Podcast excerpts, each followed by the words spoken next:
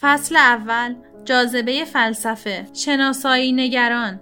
اما فلسفه بدان گونه که در این دویست سال اخیر نوشته شده است چه بسا که سزاوار چنین بیاعتنایی و فراموشی هم باشد. پس از مرگ بیکن و اسپینوزا فلسفه به چه روزی افتاده است؟ بیشتر آن صرف بحث شناسایی نگری یعنی جدال اسکولاستیکی و لفاظی و مقلقگویی در چگونگی شناخت و مناقشه نامفهوم و مرموز در هستی عالم خارج شده است. آن هوش و فهمی که میبایستی فلاسفه را فرمانروای عالم سازد در این راه به کار رفته است که آیا ستارگان و دریاها و باکتریها و همسایگان ما فقط وقتی هستند که ما آنها را درک می‌کنیم؟ یا هستیشان با درک و شناخت ما ارتباطی ندارد. این نزاع که بیشتر به جنگ میان موشان و قوکان ماننده است دیویست سال است که برجاست بیان که نتیجه مقبولی برای فلسفه و زندگی داشته باشد. یا کسی جز ناشران و کتاب فروشان از آن فایده ببرد. قسمتی از این سرزنش ها با آن ملاحظه بسیط و تا اندازه ساده لوحانه دکارت برمیگردد که گفت می اندیشم پس هستم. دکارت امید داشت فلسفه خود را با کوتاهترین اصول و فرضیات آغاز کند. او می‌خواست با شک طریقی خود در تمام عقاید و اصول مسلم انسان تردید کند و سعی می‌کرد از مقدمه واحدی ساختمانی استوار و پابرجا از علوم بسازد. اما وابسته داشتن هستی این همه امور به فکر کار خطرناکی بود. زیرا در آن صورت هستی فقط امتیاز اشرافی مردم صاحب نظر می گردید و کلبیون نه تنها منکر کمال جنسی یک فرد بلکه اصلا منکر جنسیت به طور کلی می شدند با این همه فلسفه بیشتر از همه زیان دید. زیرا تصور عالمی بر پایه این حقیقت که من می اندیشم چنان توده بزرگی از مشکلات پیش آورد که موشکافی های ده نسل از تحلیلگران شناسایی نگری تقریبا به بیهوده صرف برطرف ساختن آن گردید. اشکال نخستین آنجا پیش می آید که این من اندیشنده امری مجرد از ماده می باشد پیداست که جنبش یک جسم تنها در برخورد آن با جسمی دیگر است. پس این من غیر مادی چگونه می تواند ذرات مغز انسان را به جنبش درآورد؟ عقاید ماتریالیسم و ایدئالیسم و توازی روح و جسم یا همسویی تن و روان از همین بنبست پیدا شدند. پیروان همسویی روح و جسم گفتند که چون ذهن و مغز دو امر جداگانه هستند هیچ یک بر دیگری نمی‌تواند اثر کند. بنابراین دو رشته متمایز از هم یعنی مادی و معنوی مغزی و ذهنی به موازات هم وجود دارند.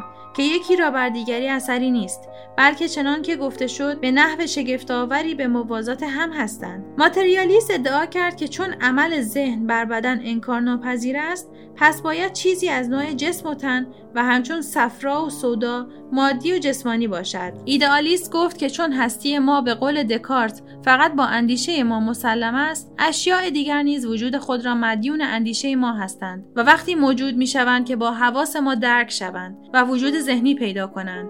جسم مفهومی بیش نیست و ماده فقط مجموعی از تصورات است. بدین گونه این نزاع خنده آور آغاز شد. ولی اکنون تنها نزاع بر جای مانده است و از خنده خبری نیست. بعضی از بحث کنندگان در این باب مانند ویلیام جیمز و برادلی تبسمی بر لب داشتند و برخی دیگر مانند دیوید هیوم آن را بازیچه میپنداشتند و آن را با گوشه و کنایه بازی می‌کردند. اما دیگران همه خشک و عبوس ماندند و همه از جان لاک تا رودولف اویکن چهره های ترش در هم کشیده خود را حفظ کردند و نسل به نسل این چهره ها در هم کشیده تر شد. اسقف برکلی گفت که هیچ چیزی جز در علم خدا یا انسان تحقق پیدا نمی کند تا آنجا که می‌دانیم اسقف برکلی با این ادعای خود خنده ای نکرد. گرچه ما ممکن است دعوی این ایرلندی زرنگ را مورد تردید قرار دهیم. البته این حقیقت بر همه آشکار است و از فرط وضوح به پایه ابتزال رسیده است که اشیا وقتی معلوم می شوند که با حواس درک شوند و وجود ذهنی پیدا کنند. اما وابسته کردن وجود اشیا به ذهن و تصور انسان امری دیگر است و تفاوت میان این دو که غالبا با هم مشتبه شده اند از زمین تا آسمان است. این اشتباه به درد کسانی خورد که از ماتریالیسم خشن اولباک و ملشوت و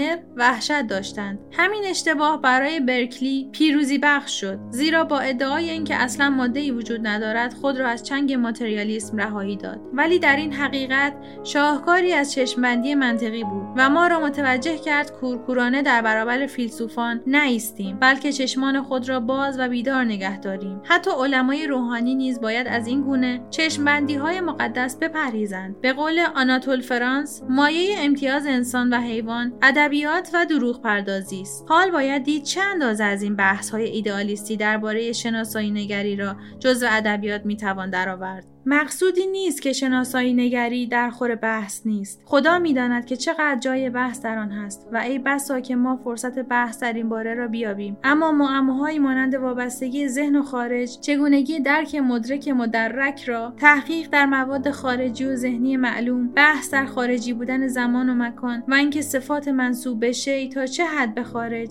و تا چه اندازه به ذهن بسته است همه مربوط به روانشناسی است که باید با آزمایش ها و بررسی های دقیق و مکرر حل گردد و ارتباط آن به فلسفه مثل ارتباط فلسفه با مسئله چگونگی تحولات عضوی و تجزیه شیمیایی رستبیف است. اگر بازیگری در نمایش بزرگ اندیشه فلسفی جدید بخواهد همه نقش ها را خود بازی کند و در صحنه اندیشه نو گفتار بازیگران دیگر صحنه افکار را همه خود به تنهایی تلقین کند کار زشتی کرده است. برای ارتباط با ما آیدی صوفی underline کاپل را در اینستاگرام جستجو کنید.